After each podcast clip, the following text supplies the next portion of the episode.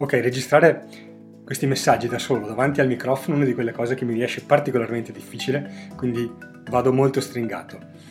Registro questa introduzione perché alcuni ascoltatori non sono iscritti alla newsletter o non seguono il gruppo su Facebook, quindi non sanno che abbiamo organizzato il primo evento dal vivo di Italian Indie. Si chiamerà Italian Indie Live, si svolgerà a Milano venerdì 10 febbraio. L'abbiamo organizzato un po' all'improvviso perché a febbraio poi mi trasferirò all'estero, quindi era un po' l'ultima occasione per incontrare la community di Italian Indie, almeno per il 2017. L'evento avrà una parte di formazione con tra l'altro un ospite d'eccezione come Massimo Chiruzzi, il fondatore di Altespresso, un'azienda straordinaria, e poi ovviamente ci sarà spazio per il networking tra i partecipanti. Credo sia una grande occasione per chi si occupa di digitale o per chi vuole entrare in questo mondo quindi vi invito a partecipare. Il, la pagina per avere tutti i dettagli sull'evento è landing.italianindie.com slash live, il link lo trovate in giro per il sito, nelle note e via dicendo e se vi iscrivete alla newsletter vi arriverà il messaggio direttamente in mail. Vi aspetto, spero che potrete esserci così sarà l'occasione per conoscerci di persona. Vi lascio all'intervista. Ciao e benvenuti a questa nuova puntata di Italian Indie. Sono Samuele Onelli, il conduttore e fondatore di questo podcast e in ogni episodio ho un ospite, un imprenditore che ha creato da zero il suo business e l'ha portato al successo. L'obiettivo è capire quali strategie ha usato in modo che anche voi che ascoltate queste eh, interviste riusciate a replicarle nel vostro business, portare la vostra attività al successo e poi spero venire qui su Italian Indie a raccontare la vostra storia di successo imprenditoriale. L'ospite di questa puntata è Edoardo Scognamiglio. Edoardo, benvenuto. Ciao Samuele, grazie, ciao a tutti. Sei uno dei fondatori di ComboCat, una eh, video agency, e probabilmente alcuni che ci ascoltano mi hanno visto condividere uno dei tuoi video, quello eh, in cui eh, era, in era, un video promozionale dedicato a ehm, fatture in cloud. Esatto. E l'altro motivo per cui mi fa piacere averti come ospite è perché sei uno degli ascoltatori di Italian Indie che è venuto qui a raccontare la sua storia. Esatto. E, ehm, prima di iniziare con l'intervista voglio ringraziare gli sponsor di questa intervista. In questa puntata abbiamo come sponsor Fatture in Cloud, questo servizio per la gestione della partita IVA, e ehm, Criva, un servizio per eh, l'assistenza virtuale. Nel corso dell'intervista però avrò modo di presentarveli meglio. Vi ricordo anche che da eh, alcune settimane è attivo il servizio di Italian Indie Premium, quindi ehm, ovviamente vi invito ad andarlo a scoprire sul sito di italianindie.com. La particolarità che eh, magari può essere più importante ricordare è che ora eh, ogni nuova puntata di Italian Indie rimane disponibile per alcune settimane su iTunes e eh, vari, eh, sulle varie piattaforme di podcasting e sul sito di Italian Indie. Dopodiché passa nell'archivio di Italian Premium. Quindi per avere accesso a tutte le vecchie puntate, eh, l'unica opzione è quella di iscrivervi serv- al servizio oppure di ascoltarla appena esce. Quindi se avete iniziato ad ascoltare questa puntata, andate fino alla fine in modo da non perdervela. Allora, ehm, direi che possiamo andare nel vivo dell'intervista mi sono preparato un paio di eh, domande, diciamo, di riscaldamento, in modo che chi non ti conosce o magari non sa eh, che tipo di persona sei ha modo di entrare un po' più in sintonia con te. Parto con la prima. Cosa mangi la mattina? Cosa mangio a colazione? Sì. Allora, cerali biscotti, ma eh, ho letto il libro di Djokovic. Ok che ti dice devi io ho avuto dei problemi avevo dei problemi pazzeschi di performance ha scoperto che aveva problemi col glutine. Io premetto che non sono uno di quelli fissati con l'alimentazione ok. però dopo aver letto quel libro ho detto boh proviamo a fare due settimane senza glutine. Quindi in questo periodo mi sto mangiando delle cose tipo riso soffiato. Ok. Sei, sei anche uno di quelli che va tipo eh, ci sono farm- nelle farmacie ma ci sono forse anche in tanti supermercati a prendere proprio gli alimenti sostitutivi, quelli senza glutine. È l'angoletto dei, sì, dei prodotti dei celiaci. 10 volte di più, esatto. esatto. Che fino a un po' di tempo non c'era niente, adesso hanno capito che insomma il business è interessante, anche quello è un business interessante. Quindi una barretta una, la paghi 20 euro rispetto a 5 euro. Quindi co- compri quei prodotti lì comunque? Sì, no, ma era una roba adesso a due settimane. Ah, è, un, è ancora in fase di test. Sì, tra due settimane ti dico che mangio i, i, i, come si chiama, i, i frollini col okay. burro, potrebbe cambiare. Come scarichi normalmente la, la tensione? Allora, io da un paio d'anni ho iniziato a correre uh-huh. e la corsa, oltre a essere una cosa bellissima da fare, insomma, anche perché poi stai meglio sotto tanti punti di vista, veramente per la testa è una cosa pazzesca. Ok. Quindi proprio quando, non so se è un discorso di, dicono di endorfine, eccetera, però dopo che hai corso veramente ti sei come se ti azzeri. Okay. Quindi se riesci a farlo al mattino è buono, io vado spesso di sera, anche se in questo periodo andare a correre di sera sei tipo in Transilvania con la nebbia a Milano, eh, però veramente... La cosa che non riesco mai a gestire è quante ore prima o dopo mangiare, nel senso ho sempre il dubbio, parto adesso, dopo mangiato e collasso lì perché ho la digestione in corso, oppure parto prima di mangiare ma muoio per strada perché mi mancano le energie. Ho sempre questo dubbio ancestrale. Ma allora, de- guarda, dovresti chiedere a un altro, una persona che hai intervistato, che è Daniele Vecchioni, che okay, è molto più sì. esperto di me, che lui corre veramente. Però diciamo che se fai poco tempo, un'oretta di corsa, ecco, non stai facendo una traversata da 100 km per cui devi farti il pranzo di Natale prima di partire, okay. no? Quindi volendo puoi anche non mangiare, basta che bevi, dicono, poi... Sei a posto. Allora, lo dicevo un attimo fa, tu hai eh, collaborato recentemente, tra l'altro, con Daniele Ratti, il, sì. ehm, il fondatore e CEO di ehm, Fatture in Cloud. Se lo chiamassi e gli chiedessi qual è il tuo peggior difetto, cosa mi risponderebbe? Il mio peggior difetto? Ah, eh, sai quelle risposte tipo eh, sono troppo preciso, no? sì, che non sembrano mai molto credibili. No, esatto. Eh, il difetto io guarda, tendo un pochettino a isolarmi, sinceramente, okay. che da un certo punto di vista è utile eh, perché Uh, come dire, quando devi raggiungere una concentrazione, lavorare in modo super produttivo, se riesci a isolarti è meglio tendo a farlo un po' troppo, quindi io il lavoro che sto facendo su me stesso mi sforzo a eh, trovare dei momenti di questo tipo in cui mi dedico a, al 100% su cose mie e trovare dei momenti in cui invece metto la testa fuori, insomma. Da... È, è, più legato al, al, mondo, diciamo, ufficio o, o, a casa? No, in generale. Okay. No, no. Chiama pure la mia fidanzata se vuoi, ti dirà stessa cosa. Conferma, ok. Um, c'è qualche abitudine che consideri irrinunciabile per i benefici che, che poi ti, ti, porta? Dal punto di vista lavorativo sempre? Sì, in Generale. realtà puoi anche spaziare, adesso non so, ognuno ha un po' il suo angolo di forza. Ma io vedo che mh, crearsi delle... che sembra controproducente rispetto al mestiere che facciamo, no? Mm-hmm. Però crearsi delle routine è molto utile nel senso che eh, se riesci a importi dei momenti della giornata, dei momenti anche della settimana del mese, cioè con le cadenze che vuoi, in cui eh, entri in una routine, quindi fai una cosa ciclicamente, ho visto che è utilissimo.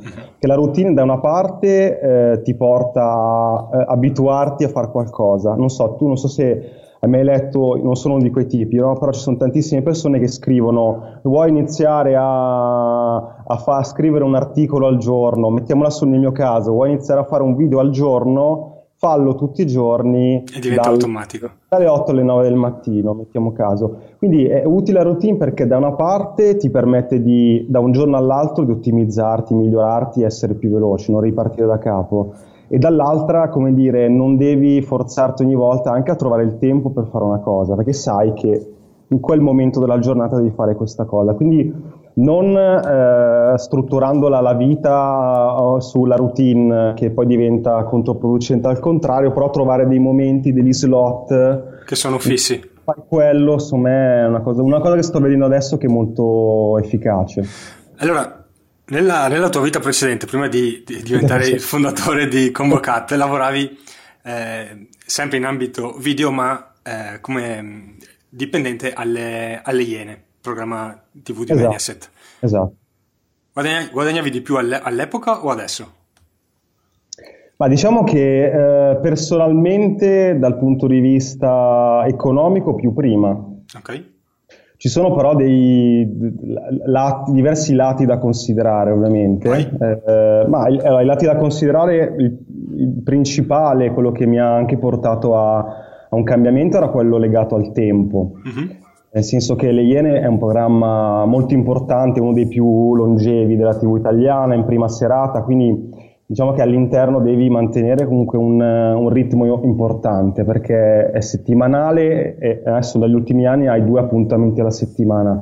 Cosa significa questo? Quando fai l'autore come facevo io, che è sostanzialmente la figura che eh, collabora con la Iena, cioè sono, le Iene è formato da gruppi di lavoro micro, cioè una Iena e una persona che sta dietro, no? Quando fai l'autore durante la trasmissione fai solo quello, no? Okay. Quindi hai tante soddisfazioni perché fai dei lavori, dei video che poi vengono visti da milioni di persone ogni settimana, hai dei riscontri, alle volte dei riscontri politici importanti, ne parlano i telegiornali.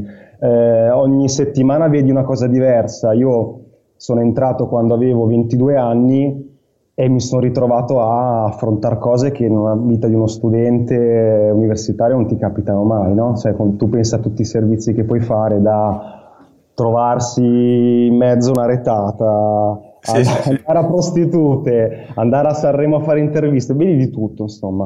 Quindi è un lavoro bellissimo, ti dà soddisfazioni, econ- economicamente all'inizio no, dopo un po' diventa interessante, però se fai quello fai solo quello. Okay. Solo quello significa che lavori tutta la settimana, lavori anche la notte, lavori nei weekend perché il tuo obiettivo è consegnare un film, almeno un filmato a settimana. E diciamo che è poco programmabile perché mm, per il mestiere che è le Iene, magari tu pensi, ti, ti fai un viaggio, un'idea di fare un servizio, poi magari passi tre giorni appostato in macchina aspettando un tizio per chiudere il servizio e questo qua era in Paraguay, quindi okay. l'hai finito e quindi magari hai solo due giorni per trovare un'altra idea e portare a casa un video. Okay. Diciamo che da un lato economicamente sì, dall'altra secondo me il tempo per anche fare altre cose nella vita è importante, quindi bisogna sempre fare una bilancia sulle cose. Visto che abbiamo accennato al fatto non sei l'unico socio fondatore del, di ComboCat, come hai conosciuto gli altri, mi pare, due soci? Siete in tre sì, soci in tutto, giusto? Inizialmente eravamo in quattro, poi siamo da, dopo poco tempo rimasti in tre. Ok. Uh, allora, un primo socio l'ho conosciuto all'università, abbiamo studiato insieme e insieme poi siamo entrati alle Iene. Uh-huh. Lui dopo tot anni si è staccato perché voleva fare il regista, quindi è andato anche in giro per il mondo a fare altre cose e l'altro socio invece l'ho conosciuto anche lui alle Iene, quindi okay. diciamo che è con conoscenza lavorativa durante il programma. Cosa, eh, nel pre-intervista mi dicevi che sei stato ehm, tu il primo a, a lanciare diciamo, l'idea di staccarvi dalle Iene e creare Combocat. Parlando cosa vi ha fatto pensare che potesse esserci un futuro migliore? Che... Ah, un futuro migliore? Chi lo sa, non, non si sapeva, no, però la, la prospettiva boh, era nata un po' da me, da un, semplicemente una cosa personale, eh, il concetto legato al tempo che ti dicevo prima, uh-huh e quindi trovare anche una soluzione in cui potersi gestire meglio, che poi in realtà scopri subito Scusami, dopo. in realtà intendevo, oltre appunto a questa esigenza di avere più controllo anche banalmente de- della tua vita, sì. ma cosa vi ha fatto dire, ok, se facciamo questa cosa della video agency ci sarà qualcuno che ci dà dei soldi per farla? Ma allora io mh, era un periodo che sembra eh, poco tempo fa, ma in realtà se guardi nel, nel, nello sviluppo dei social network era un periodo in cui si iniziava a, a parlare di marketing applicato a YouTube, a Facebook, non era anche adesso non è assodato, ma non era assodato come adesso, no? Uh-huh. Quindi si percepiva tantissimo un, un, movimento che percepivi dall'estero ma percepivi anche un pochettino in Italia di questi social network. Sembra che siamo vecchissimi, ma in realtà eh, se tu ci pensi che nel 2005 mi sembra sia nato YouTube, quindi diciamo che sì. è passato poco tempo. No? Quindi si percepiva che c'era qualcosa. Ovviamente... Internet è arrivato in Italia nel 2008 con Facebook. Esatto, esatto, quindi sembra un'epoca fa. e si percepiva come da una parte che eh, sempre più aziende iniziavano a, a fare dei test. Io lo percepivo in televisione con diversi ehm, sia colleghi, iene, personaggi che iniziavano a aprire dei propri canali e eh, iniziavano ad avere, avere, delle opportunità anche importanti lavorative e sia vedevo anche all'interno di Mediaset che c'erano proprio dei reparti che iniziavano a ragionare su questa cosa per anticipare, no? Ok. Eh, quindi ho detto, boh, magari l'esperienza che abbiamo fatto, la, la conoscenza che abbiamo nel creare video contenuti possiamo provare anche a applicarla in ambito pubblicitario. Uh-huh. In realtà questa è stata una valutazione sbagliata, se posso okay. aggiungere, perché ovviamente tu puoi arrivare a un livello eh, buono no? di, di, credibilità in un ambito come poteva essere quello televisivo. Cioè, sì. ho, ho, fatto per eh, sette anni l'autore televisivo e dici, boh, se mi sposto in ambito pubblicitario più o meno. comunque. In realtà è un altro mondo, anche se si parla di video, comunicazione non c'entra niente. Quindi è stata anche una valutazione errata perché se ti sposti da un ambito TV a un ambito pubblicitario, in quell'altro sei nuovo, insomma sei vergine. Quindi agli occhi delle aziende sei uno che ha iniziato da zero. Quindi... Quanto avete investito all'inizio in Combocat? Ma abbiamo investito, abbiamo versato il, il, capitale e poi abbiamo investito tempo e non stipendi sostanzialmente. Cioè, quindi all'inizio non vi siete dat, pagati uno stipendio? No, all'inizio no, all'inizio la, la, non, c'era, non, c'erano entrate, non c'era fatturato appena abbiamo iniziato e quindi ma noi abbiamo, siamo buttati proprio, io adesso l'affronterei in modo completamente differente. Cosa faresti Però, diversamente? Uh, beh, proverei a strutturare un, uh, un, piano un pochettino più solido su come entrare in un mercato. Perché qual è, com'è stato il passaggio? E magari capita anche a tanti che ascoltano, no? Che sei magari un, un freelance, mm-hmm. e lì ero un freelance alla fine alle Iene perché lavoravo lì ma potevo anche lavorare altrove.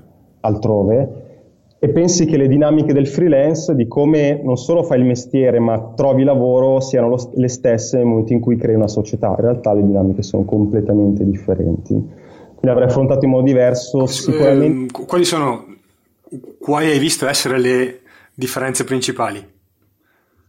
Le differenze principali sono di ehm, eh, come dai credibilità Um, quando tu vai a vendere, passami il termine, te mhm. stesso, eh, ti vendi in un modo, vendi eh, anche, anche, tu sei l'immagine di quello che stai vendendo no? come persona. Quando vai a vendere un'azienda devi dare altre garanzie. Cioè quando vai a vendere un'azienda devi in qualche modo dimostrare a un potenziale cliente che non sei tu eh, da solo freelance, ma hai dietro una struttura che possa garantire okay. un risultato. Quindi no? tu dici il nostro obiettivo era avere certe commissioni più importanti di quelle che magari poteva gestire il semplice freelance. Eh sì, perché Però per avere quelle, quel tipo di commissioni serviva una credibilità aziendale che in quel momento magari mm. vi, vi mancava quando inizi non ce l'hai, ma anche, eh, come dire, eh, sta nella vita di un'azienda. Quando da freelance apri un'azienda con altri freelance, uh-huh. che era quello il nostro caso, ti ritrovi non a fare un'azienda, ma a tre freelance che lavorano insieme. Ok.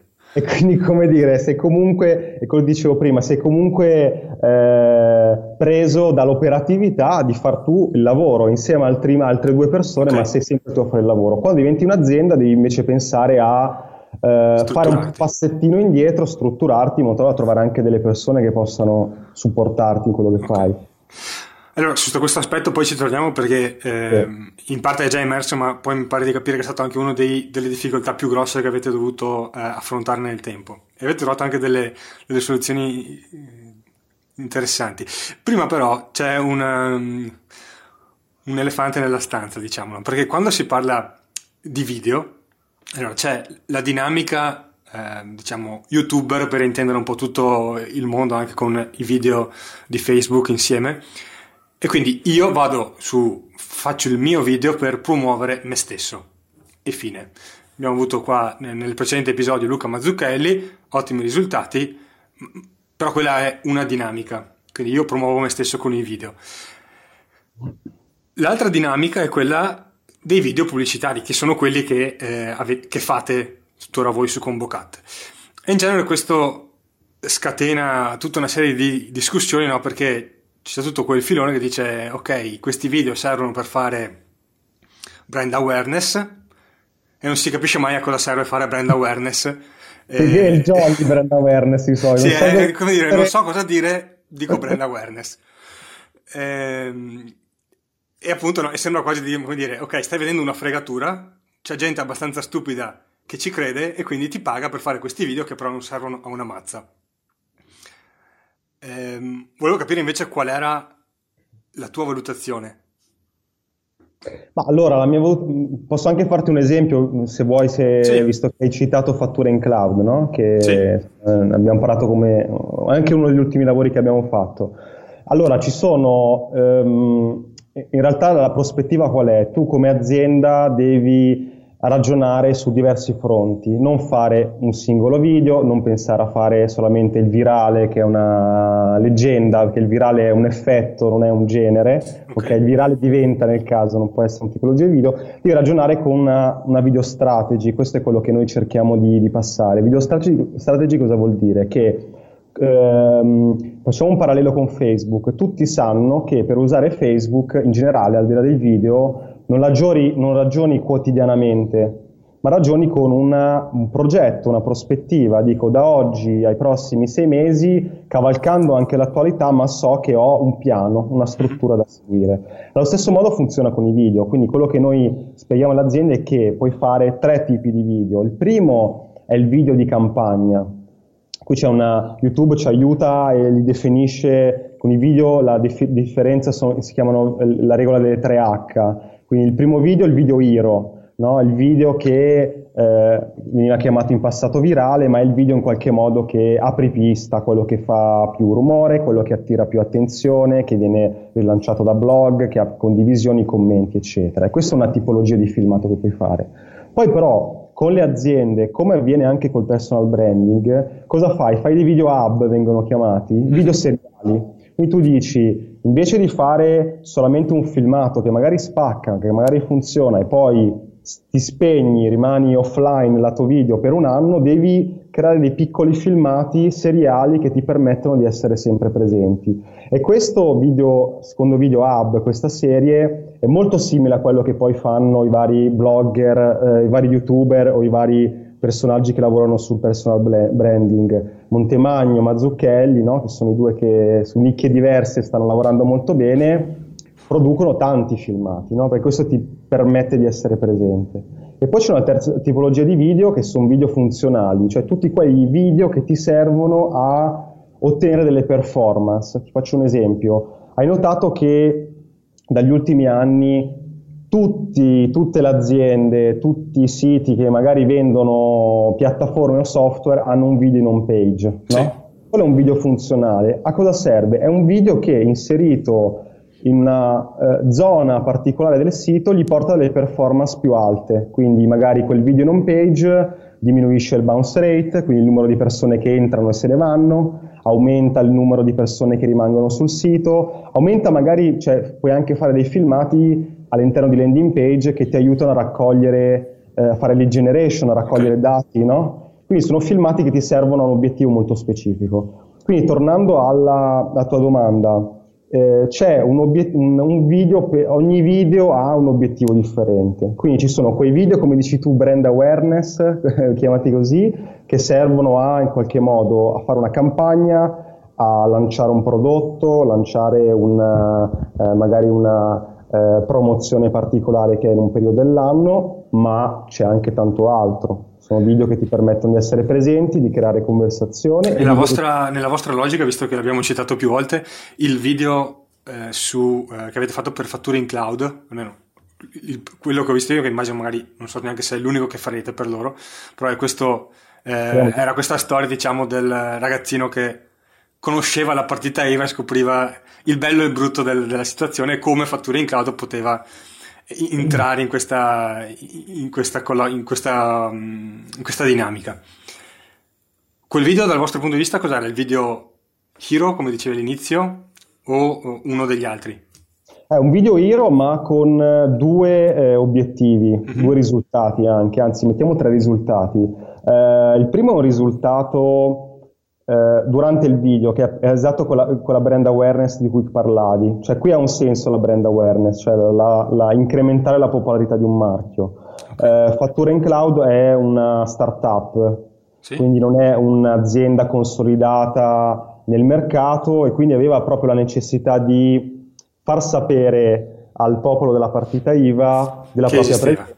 Esatto, quindi in quel caso è vero esiste brand awareness. Ovviamente non può essere l'unico obiettivo, no? Quindi il secondo obiettivo, che in realtà è dopo il filmato, era proprio quello di trasportare spettatori del video, utenti, verso una landing page. In quella landing page potevano lasciare i propri dati e iniziare un trial, una prova gratuita della piattaforma eh, per due mesi. Quindi okay. diciamo che ha portato business... Sui italiani abbiamo un'offerta migliore.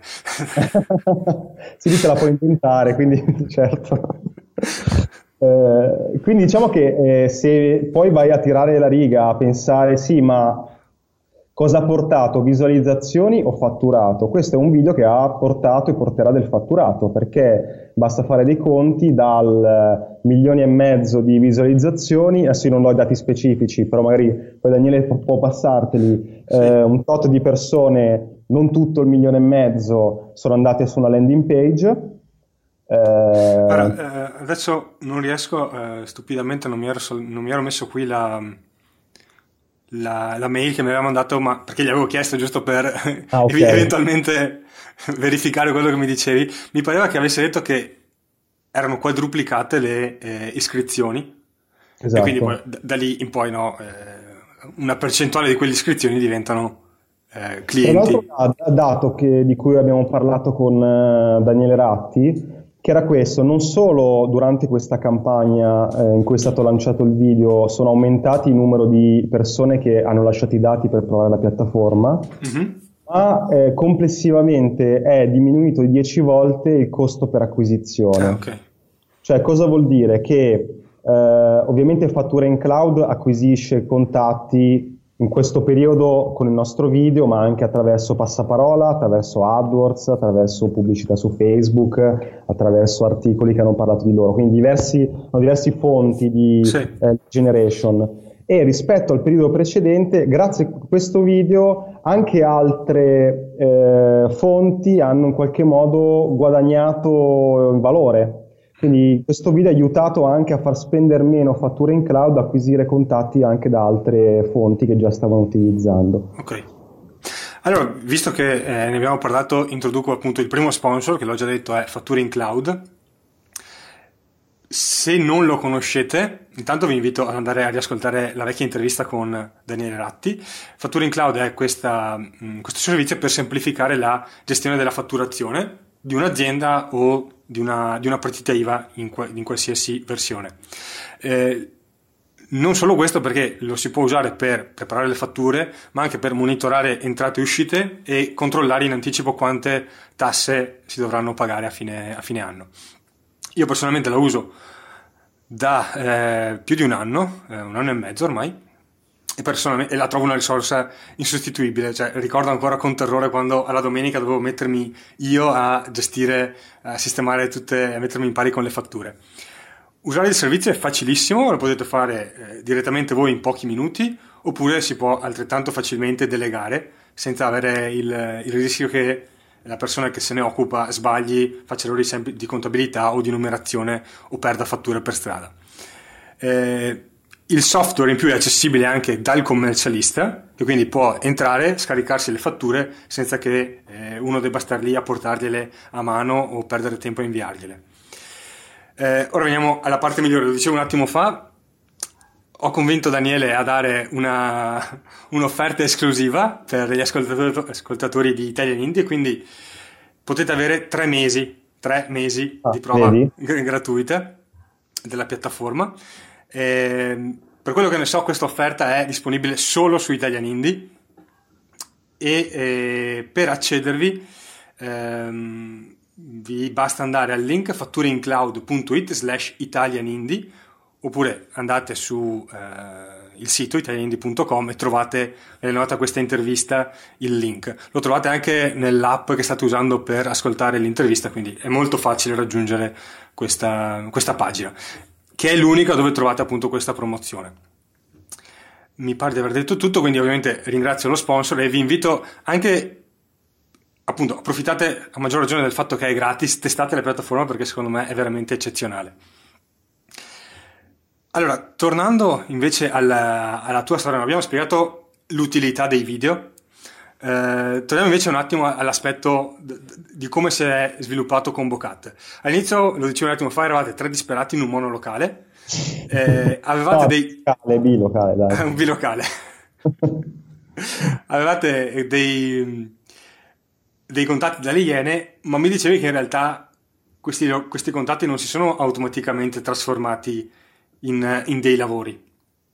Sì, no, in realtà non erano neanche contatti da, dalle Iene, erano contatti che personalmente ognuno di noi aveva okay. trovato lungo la strada. Sì, sì. E, sì, perché diciamo quando la, la, strategia iniziale, un po' così da buttarsi, era questa, ma un po' come fanno tutti, da dove inizio a trovare clienti, no? Eh, inizi guardando la rubrica, scorrendo da magari persone che hai incontrato in passato, con cui hai fatto qualche lavoretto uh-huh. e ti fai risentire. Io ho fatto esattamente questa cosa, ma anche alt- gli altri miei soci abbiamo fatto una lista, abbiamo provato a risentire dicendo guarda c'è questa novità, abbiamo creato una società e ci possiamo incontrare, però basta, nel senso che più di così non è che c'erano certezze, okay. contratti quadro chiusi. Ok da questa, come dire, allora, ovviamente la strategia è, se vuoi, eh, vecchio stile, ma è la prima da testare. Sì, esatto. eh, avete avuto dei riscontri? Allora sì, eh, il riscontro ehm, più importante è stato con eh, casa.it, mm-hmm con cui io personalmente avevo fatto dei, dei, lavoretti molto semplici mentre ero ancora alle Iene.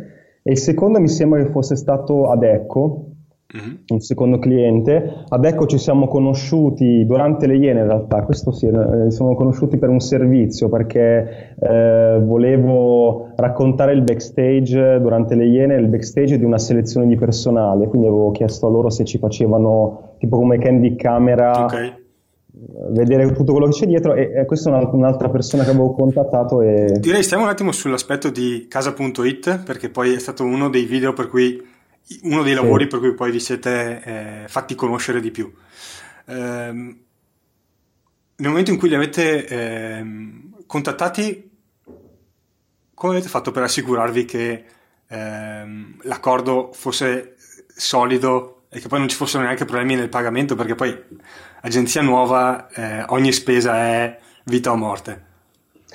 Ma in realtà non c'era questo dubbio con loro, comunque mm-hmm. c'era già un rapporto, quindi c'era già stata una collaborazione, quindi non c'era questo tipo, questo tipo di dubbio. Quindi abbiamo fatto semplicemente, eh, avevano appena aperto il canale YouTube, abbiamo fatto una, una proposta su diversi filmati mm-hmm. e, e, niente. Lì, insomma, l'aspetto ehm, interessante di quell'accordo, poi se vuoi parliamo del dopo, insomma dopo abbiamo fatto i filmati cosa è accaduto, è stato questo, che ovviamente quando ti lanci sul mercato come nuova realtà... Per, per loro giusto, eh, nota di servizio, avete fatto questa serie di video, eh, mi pare si intitolassero Gli sgami della nonna. Gli sgami della nonna, okay. esatto. L'idea era quella di prendere una signora che aveva quasi 90 anni, e fargli fare dei tutorial in cucina come okay. fa qualsiasi nonnina, ma il testo diciamo, l'abbiamo fatta parlare con lo slang giovanile, quindi l'effetto era vedere la nonnina di 90 anni che ti dice bella regaz. Eh, sì, eh, anche il, tito, il, il tipo di, di, tutorial era borderline, nel senso sì, c'era questa cosa tipo spela la, la, mela con il trapano, una roba del genere. Il primo è lei spela la patata col trapano, è vero. Il primo, il primo è il più surreale, poi gli altri in realtà erano dei trick fattibili del tipo... Eh, se apri la busta di insalata eh, per non farla marcire metti lo scottex dentro questa era tra l'altro una delle cose che mi ha, eh, cambiato la vita. Quindi no, gli altri erano abbastanza fattibili come, come sgami. E, ehm, sì, quindi primo, in realtà questa era una serie, ma c'erano anche altri video che avevamo fatto, poi abbiamo lanciato questo sgami della nonna, ha avuto talmente tanto successo che poi gli altri neanche sono usciti, ed era una serie di 10 puntate, era un format, quindi era uno dei eh, primi esperimenti in Italia eh, in cui un brand creava dei branded content, quindi dei contenuti in cui non vendeva direttamente se stesso, ma creava dei contenuti per eh, in qualche modo eh, creare una relazione con una propria community. Cioè, eh, Casa.it era e è, credo, eh, uno dei portali più importanti italiani come traffico, no? perché uno dice che, che c'entrano gli sgami con la nonnina con eh, il business. Quindi loro non hanno problemi a generare traffico di persone che cercano casa, no? Quindi attraverso Google, AdWords, se io scrivo affitto Milano probabilmente finisco lì. Gli serviva qualcosa in più, cioè la loro strategia che è anche stata lungimirante era quella di dire ok, io riesco a avere traffico, ma vorrei iniziare a eh, comunicare anche un carattere. Un, un rapporto, un carattere, cioè non sono un portalone freddo che usa e getta, sono uno che pensa anche al tuo intrattenimento e quindi il collegamento diretto è stato proprio quello di utilizzare i video come una forma di contenuto per creare un editoriale. Allora, un'altra delle... diciamo che quel video poi vi ha eh, fatto conoscere, quindi poi altri clienti sono arrivati sull'onda di quel video e anche quel discorso di um, avere credibilità a quel punto quando vi proponevate voi direttamente. Sì, no, io mi, mi, ricordo tra l'altro in quel periodo eh, c'è, c'è crollato da, dal nulla sta cosa perché è esploso questo filmato mm-hmm. e da un giorno all'altro eh, arrivavano tipo 15 mail al giorno di aziende che volevano incontrarci, che neanche eravamo pronti a gestire okay. questo. La, la, cosa si è eh, un po' frenata nel 2012, quando appunto a seguito di tutti i discorsi legati alla crisi eh, finanziaria, anche i rubinetti dei vari clienti hanno cominciato a chiudersi e, e le richieste sono, sono crollate. In quella fase come vi siete mossi per affrontare la situazione? Allora, in quella fase che è stata una fase... Eh, scusa, direi anche magari io ho descritto un po' la situazione, ma magari tu puoi darci qualche dettaglio in più, nel senso, quant- da quanti lavori prima a quanti lavori dopo siete passati, non so, un modo per capire di cosa parliamo.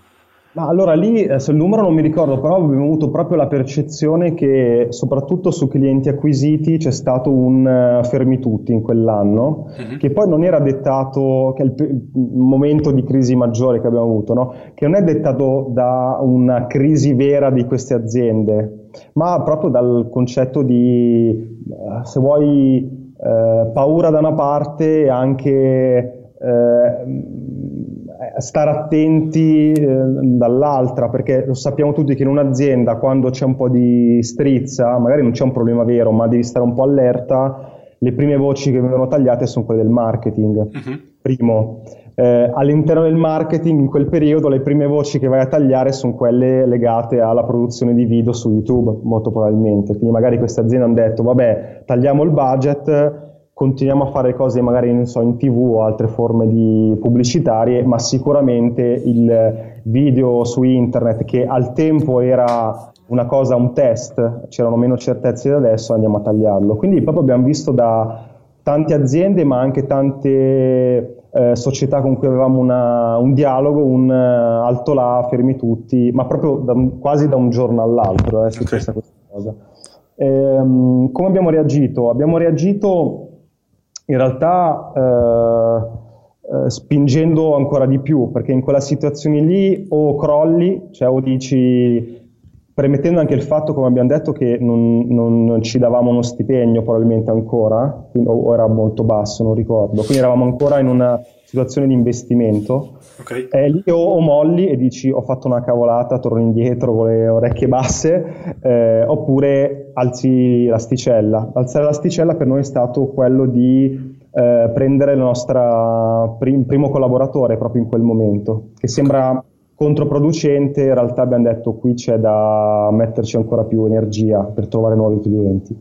Quindi la nostra risposta a quel periodo è stato quello di ampliarci, quindi iniziare a prendere una persona, poi anche una seconda persona. Questa persona di cosa si doveva occupare? Questa persona eh, era mm, sulla parte commerciale, sostanzialmente. Ok, quindi proprio qualcuno che vi aiutasse nel, nella vendita del servizio.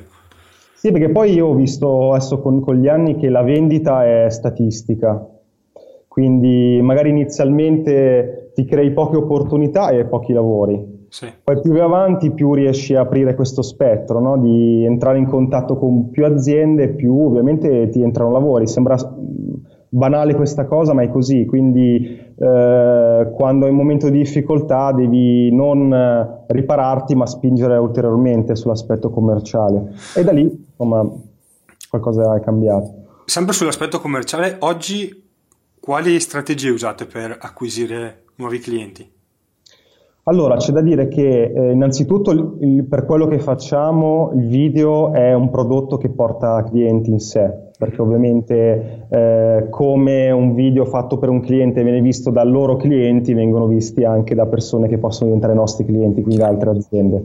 Eh, quindi da un punto di vista fun- il video funziona da passaparola, passaparola anche tra eh, nostri clienti che ovviamente magari hanno, altre, hanno dei conoscenti in altre aziende che ci fanno una, una referenza. Um, poi dal punto di vista digitale facciamo quando riusciamo dei nostri video autoprodotti. Uh-huh. Eh, video autoprodotti ce n'è uno che magari poi ti passo il link eh, che si chiama Airbnb, anche quello ci ha portato molto traffico ai clienti, che era sostanzialmente una parodia di Airbnb. Ok eh, è, è, girato come se fosse una, una, uno spot di un'app vera, in realtà è l'Airbnb applicato ai bagni, ai cessi. Essenzialmente tu sei in giro, ti scappa, non vuoi andare nel bagno sporco del bar, apri Airbnb e trovi le offerte che fanno okay. per te. Molto carino. E lì, ecco, questa è un'altra forma per trovare clienti, perché fai un video in cui magari hai anche qual è la, la, la, fortuna che hai più libertà, no? Perché fai un video per te stesso, hai meno paletti, hai meno vincoli, puoi anche sbagliare, quindi punti anche più in alto, fai delle cose più... Nel momento in cui avete realizzato questo video o altri video su questa stessa logica, era perché, come dire, avevate una settimana buca e, ok, la riempiamo, eh, diamo qualcosa da fare a, ai ragazzi che collaborano e gli facciamo fare questo video per noi o, o, o no? Nel senso... No, in realtà questo è, un, è, uno dei video che è nato durante la, la piena operatività, no? quando siamo già un periodo in cui eravamo abbastanza carichi di, di lavoro, no? E quindi è uno di quei video che eh, devi ritagliarti del tempo e devi forzarti a farlo, perché ovviamente quando ti trovi davanti, allora cosa faccio? Eh, mi, metto, mi dedico a un cliente, a un lavoro o mi dedico a un, a un video che non ci ha chiesto nessuno? Ovviamente automaticamente dici no, prima devo pensare soldi. Alla, ai soldi, alla, a quello che serve a mandare avanti la baracca e poi a, a, al resto. Quindi ovviamente eh, eh, ti devi imporre di trovare dei momenti di, di, di lavorare, girare nel weekend magari lavorare un po' alla sera per fare anche questo tipo di filmati speciali, diciamo, che nessuno ti ha chiesto. Ehm, ti dicevo, scusami, video. Eh, video Poi portano... nella pre-intervista mi avevi parlato anche di altre due attività che erano i webinar sì. e, e i business match. Allora, i webinar sì, sono molto utili perché ehm, da un certo punto di vista qual è la, la vera utilità è questa, che da una parte puoi invitare a, ad un webinar dei o clienti già acquisiti o dei contatti con cui stai dialogando, no? Quindi hai anche un'occasione, chiamiamola una scusa, per anche magari farti risentire da sì. un contatto che non senti da un po' di mesi. Secondo poi con tutti i vari strumenti che conosciamo, da vari ADV, soprattutto su Facebook, porti del traffico qualificato verso questi webinar. Okay. Ovviamente il webinar partecipano nei nostri, eh, nello specifico, mh, tanti studenti, mettiamo caso, quindi persone che non diventeranno nostri clienti, eh, tanti freelance, magari persone che fanno il nostro stesso mestiere, mestiere, quindi non diventeranno clienti anche loro, ma anche tante aziende. Ok, come scegliete gli argomenti per questi webinar? Allora, io eh, in realtà ho fatto per... Mh, vado ciclicamente, quindi un, un per, in un periodo faccio un, un, modulo, poi gli do una rinfrescata, perché in questo webinar c'è tutta una parte un po' teorica uh-huh. e tutta una parte in cui parliamo dei lavori che, che facciamo con degli esempi. È, è, è, studiato per essere molto formativo. Eh, quindi l'argomento è scelto in realtà un po' a tavolino in base alle domande che fanno i clienti durante le riunioni. Ah, ok. Quindi noi sappiamo che durante una riunione vis-à-vis con, uh, con, un cliente i punti che vengono trattati sono questi e quindi essendo il webinar una sorta di anteprima o surrogato di un incontro commerciale cerchiamo di trattare quegli argomenti. Ovviamente tutto impostato, come ti dicevo, non per fare un'ora di vendita perché sì, diventerebbe palloso. Nessuno interessa. Per uh, spiegare quello che fai, e l'utilità vera del webinar è questa, che quando poi ti capita, dopo il webinar, di ehm, andare a incontrare un'azienda che ha partecipato, parti molto più avvantaggiato durante l'incontro. Okay. Perché durante l'incontro no, hai già smarcato tutta una serie di argomenti che hai trattato nel webinar, puoi andare sui eh, punti che ti interessano e trovi anche dei clienti che sono anche già più formati, formati, rispetto a quello che fai e hanno anche le idee più chiare rispetto a quello che, di cui hanno bisogno. Quindi poi il processo di vendita diventa molto più rapido perché hai già saltato del, degli step che altrimenti avresti dovuto trattare durante una riunione o più di una. Okay. L'altro aspetto che citavamo per l'acquisizione di clienti era, mi parlavi di questi business match. Mm-hmm. Di speed date. Ok. Non Co- come funzionano? Come funzionano e soprattutto come vi organizzate per partecipare que- o, come fate a essere invitati a questi eventi?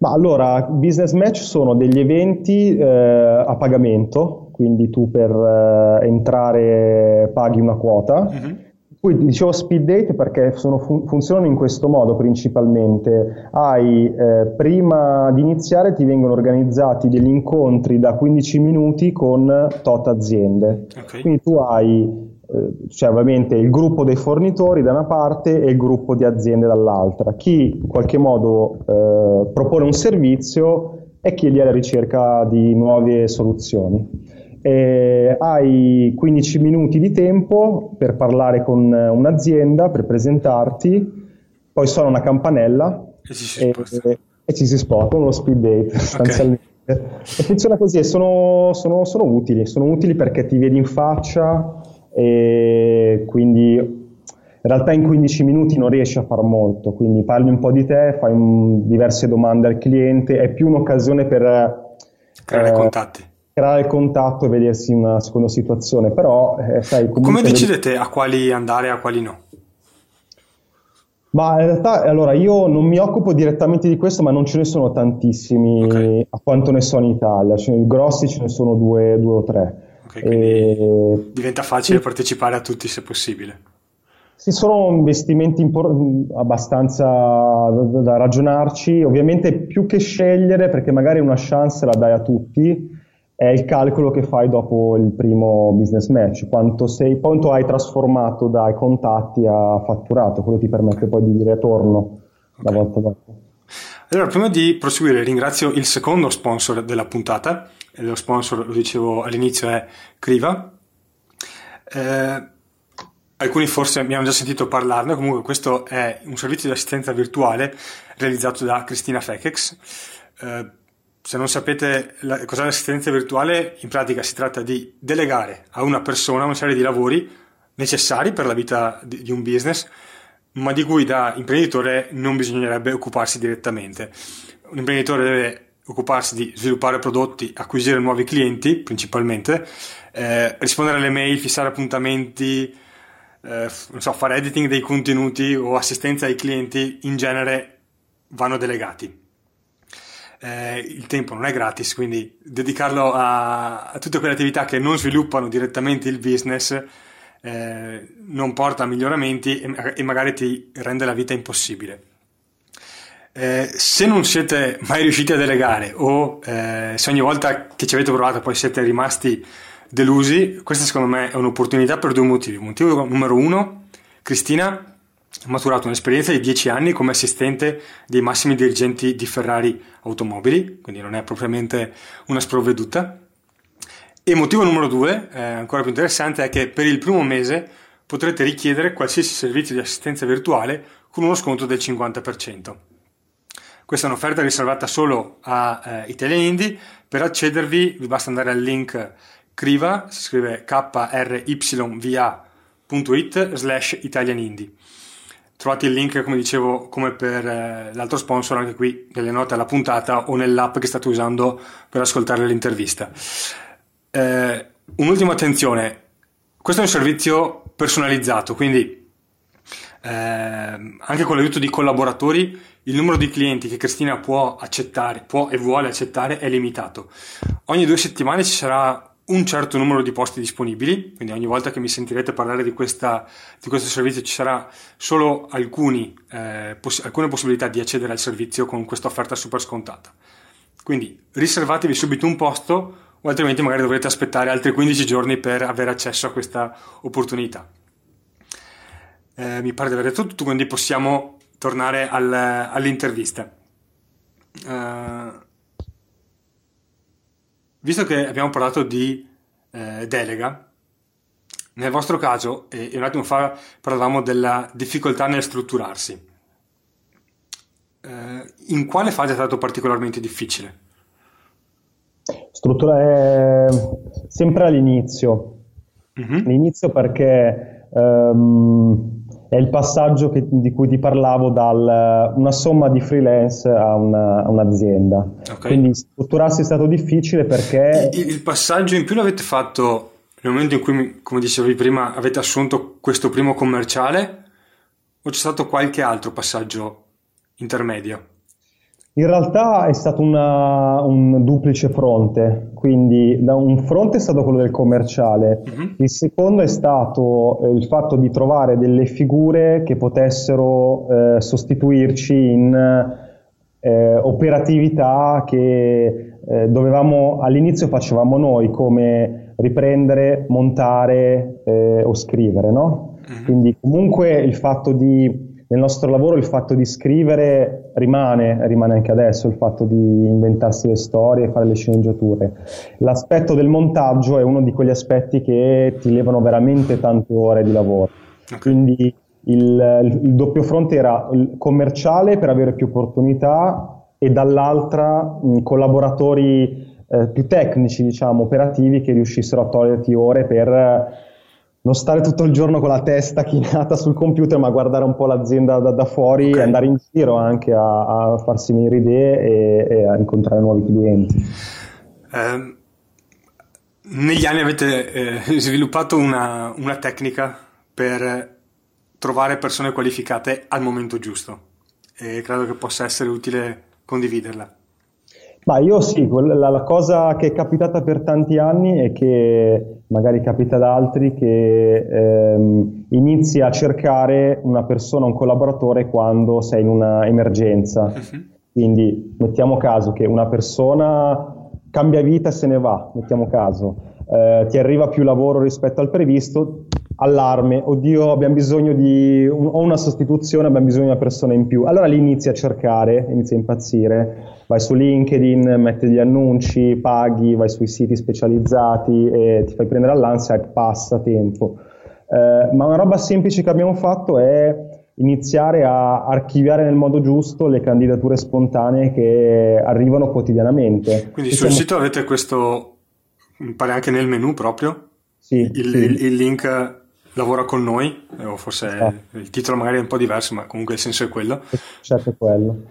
E quello lì è, eh, se ti viene spontaneo mettere una email tipo job chiocciola, no? O lavora con noi chiocciola, in realtà il passaggio, che è una roba semplice ma super efficace, è quella di mettere direttamente un form, cioè proprio okay. per aiutare le persone a eh, far capire in pochi punti in quale ambito sei, in quale ambito ti stai candidando. E quindi noi questi form eh, che ci arrivano, ogni volta che uno compila uno di questi form ci arriva una notifica uh-huh. e quindi sia eh, realmente non perdi l'email, non ti arrivano email, ognuno scri- la scrive in modo differente, quindi non riesci neanche a leggere facilmente il curriculum, l'esperienza, quindi ti arriva una notifica su Slack, tra l'altro, che è uno di quei tool, software, tool da nerd che però mi piacciono tanto, quindi arriva in chat questa nuova candidatura, gli puoi buttare un occhio se è una figura che ti può servire adesso, se no finisce in un Excel. Quando hai eh, l'emergenza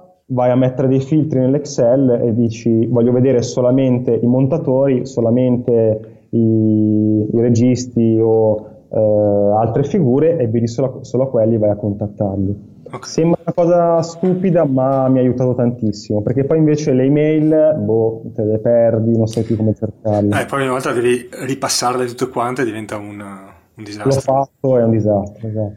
Eh, prima di andare verso la conclusione, un'ultima cosa sui, sui clienti. Eh, intanto non so se in generale nel tempo avete sviluppato qualche accortezza per gestire il rapporto col cliente.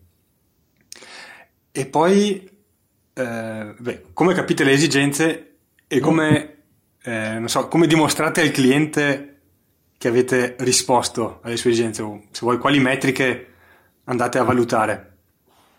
Ma allora, ci sono, eh, come capiamo le esigenze, io ho visto un cambiamento molto importante negli ultimi anni, da aziende che ti chiamavano perché dobbiamo fare un video, appunto, succedeva, devo fare un virale, ma perché, magari perché l'ha fatto il competitor, ma senza una motivazione, ha invece adesso una, una consapevolezza molto più importante. Ma è normale, no? Perché quando una cosa è nuova ti muovi, ti arrabatti, quando diventa più consolidata è più facile. Quindi noi adesso incontriamo clienti che in qualche modo, anche grazie al webinar, che magari gli aiuta a chiarire le idee, arrivano a un incontro con una esigenza specifica, che sia, che non è l'esigenza devo vendere di più, ma un'esigenza del tipo devo fare lead generation, oppure voglio fare un filmato che mi permetta di eh, finire all'interno di blog di settore che mi interessano, eh, voglio fare un filmato per lanciare una promozione specifica, eccetera, eccetera. Quindi diciamo che la richiesta, se non è così, gli aiutiamo noi a esprimerla e la quadriamo. Eh, il punto per mantenere una soddisfazione è questa. Sono due soddisfazioni che devi mantenere. Il primo è legato al contenuto del filmato e il secondo è legato ai risultati di marketing. Chiaro. Il primo è il più difficile perché noi facciamo un contenuto che per gran parte del flusso di lavorazione non esiste, è sulla carta. Quindi lavori con un cliente facendogli del, delle proposte di, di, di, concept, quindi sono dei testi, poi magari gli metti delle, delle reference, del, fai mood board che in qualche modo raccogli delle immagini che permettono di aiutare. Poi fai della sceneggiatura, fai un casting, fai lavori al massimo per cercare di fare immaginare al cliente il prodotto finale, ma inevitabilmente da tutto quello che gli hai mostrato a quando gli presenti primo, la prima versione del filmato c'è un salto per cui chissà. Quindi eh, la prima soddisfazione che devi mantenere è quello che ti ho venduto, tra virgolette, eh, durante tutti gli step produttivi e poi quello che ottieni. Quindi bisogna essere, per esempio, quando scegli una reference, cosa vuol dire? Scegli per presentare un'idea dei filmati similari che possono, non è che vai a copiare, però sono dei filmati che come mood... Ti danno un'idea. L'importante è che capito, non è che gli mostri questo e poi esce fuori tutt'altro, quindi anche stare attento a mostrare dei riferimenti, degli esempi che poi sono in linea con quello che porti a casa, no? con il budget che hai. Vi è capitato quindi... di cannare? Cioè nel senso l'avevate presentata nel mo- ovviamente secondo voi era presentata correttamente e quando poi avete fatto vedere la prima versione del video vi avete detto ragazzi mi avete venduto un'altra cosa ma in realtà sì è, è capitato non tanto di, di cannare ma di eh, non essere stati bravi a specificare ulteriormente determinati dettagli. Ti faccio un esempio. Eh, quando fai un filmato fai un casting scegli gli attori mm-hmm. scegli anche come vestirli, cioè devi fare tante scelte durante la fase prima delle riprese. E magari io mi immagino un personaggio vestito per come è nel mio immaginario, me lo immagino con la polo. Faccio un esempio stupido.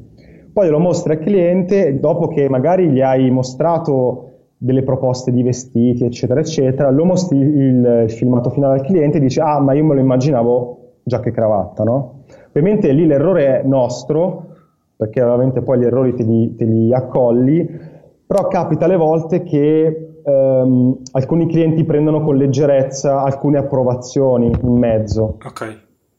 Quindi danno delle approvazioni veloci, quando in realtà poi ogni decisione che prendi prima di girare il filmato, poi una volta che le hai fatte sono quelle, quando vai a girare gli attori sono quelle, quelli, la storia è quella e tutte le scelte che fai, la location è quella, non puoi cambiarla poi in montaggio. Quindi eh, l'errore nostro perché magari non sei stato bravo a dire, evidenziare che guarda che questa cosa è importante non si può più cambiare. Questo è capitato. E la seconda ehm, aspettativa che devi rispettare è quella rispetto ai risultati. Uh-huh. E ci capita alle volte che un cliente non, eh, non abbia, eh, non sia lui stesso il primo a, a, a, a, non imporre, ma in qualche modo a richiedere dei risultati e le metriche, siamo noi a farlo. Okay. Quindi eh, dici qual è il risultato per cui eh, prendiamo uh, un 6, vuol dire che è ok, quindi noi ti garantiamo di raggiungere questo risultato, che siano numero di visualizzazioni, che sia numero di lead, che sia numero di articoli, eccetera, eccetera. Poi la bravura nostra su questo 6 come voto garantito è quello di fare un video talmente bello e, e funzionale che... Arrivi all'8 o al 10. Che vale di più.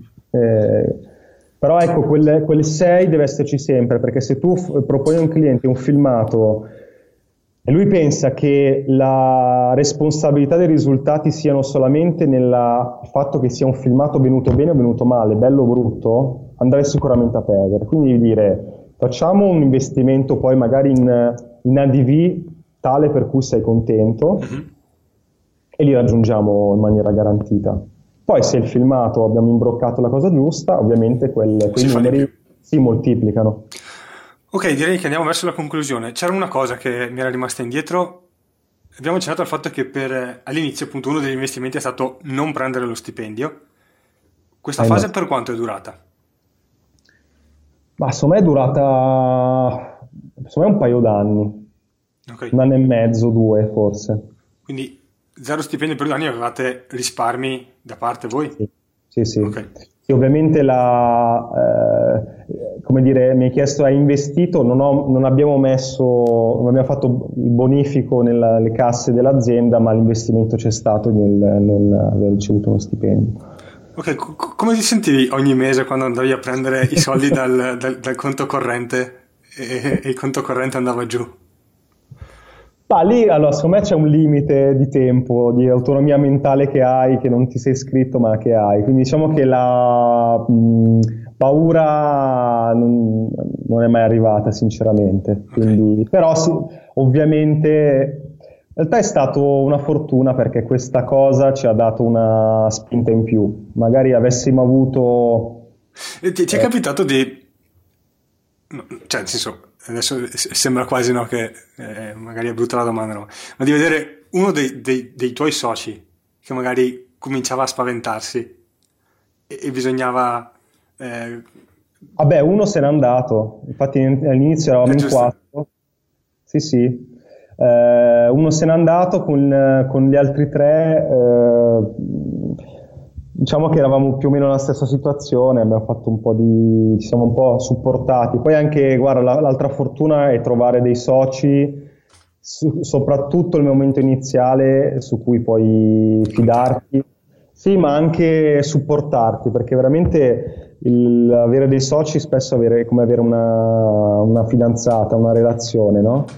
Per cui sai come una relazione quando uno è un po' giù l'altro tira su. E anche la fortuna di fare un'azienda rispetto a un freelance. Io non, quando facevo il freelance se mi andava male una cosa ero io. Quindi era anche un motivo per cui fai una, un'azienda è perché unisci le energie. Anche in quei momenti lì ti ti, ti, ti, ti dai man forte. ecco sì esatto. Oggi qual è il fatturato di ComboCat? Allora dovremmo essere perché stiamo Adesso eh, l'intervista uscirà al 23 di gennaio, adesso forse non ho sbagliato a guardare la data prima, quindi facciamo conto 2016. 2016 dovremmo essere intorno a 1.200.000 di fatturato. Complimenti. Grazie. Eh, ultima domanda, qual è stata la soddisfazione più grande in questi anni? In cui siete partiti da non prendere soldi ad arrivare a un'azienda da un milione? Ma secondo me è, la, mm, è il gruppo, eh, c'è veramente un momento in cui eh, inizi a costruire una squadra e vedi che inizi a vedere che ognuno ha una responsabilità, ma un po' questo gli ingranaggi iniziano a muoversi con tutto il casino che c'è quotidianamente qua dentro di imprevisti, eccetera, però vedi che ha iniziato a costruire una cosa, una, una, squadra, una macchina che funziona in qualche modo, al di là di, di te. Questa era veramente la sfida maggiore, riuscire a passare una, un punto di vista, una visione, ma anche delle eh, modalità di lavoro ad altre persone che poi possono anche diventare indipendenti. Questa da una parte e la seconda che è un po' sul, sull'ego che ti arriva da, da, autore quando fai un filmato e la gente commenta e dice eh, un filmato bellissimo, siete dei geni, lo so che non è quello che è importante ma ti fa sempre piacere, quindi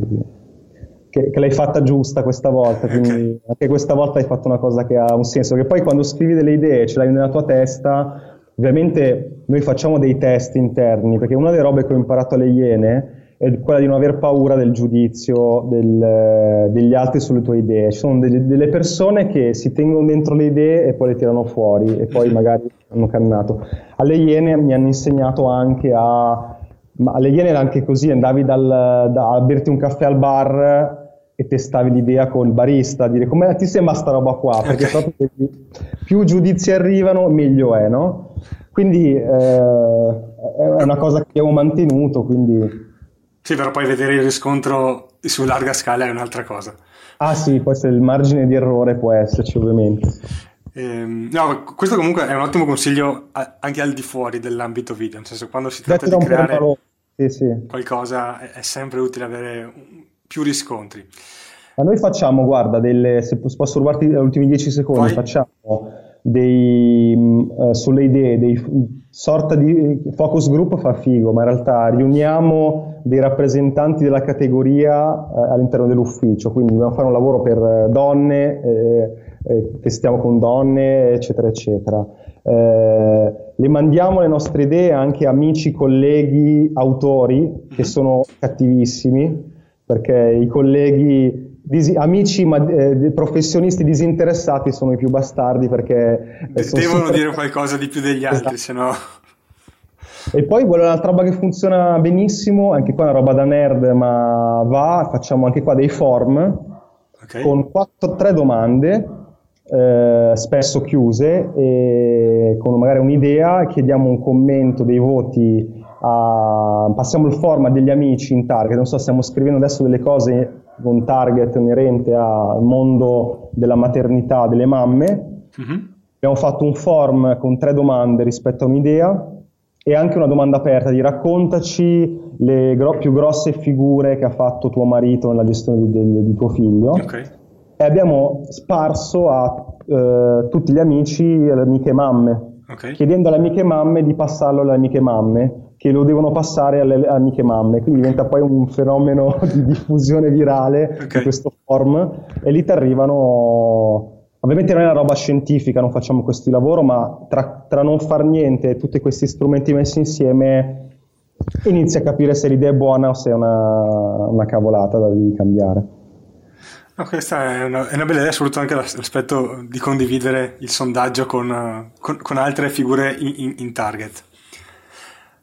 Ok, io ti, beh, intanto ti faccio i complimenti per, per, il successo e ti ringrazio per la disponibilità di, del, del tempo che ci hai dedicato. Ti ringrazio per essere un ascoltatore di Italian Indie, sempre dalla prima ora. Sì. Un, un, grande piacere avere un vis a vis. E, ricordo eh, gli sponsor di questa intervista, Fatture in Cloud e eh, Criva. Trovate il link per eh, le rispettive promozioni nelle note a questa intervista e ringrazio tutti quelli che ci hanno accompagnato fino a questo momento. Vi ricordo di andare su italianindie.com e iscrivervi per restare aggiornati a tutte le novità e avere accesso a tutti i contenuti riservati che mettiamo a disposizione per gli iscritti. Un saluto e alla prossima. Grazie a tutti. Ciao.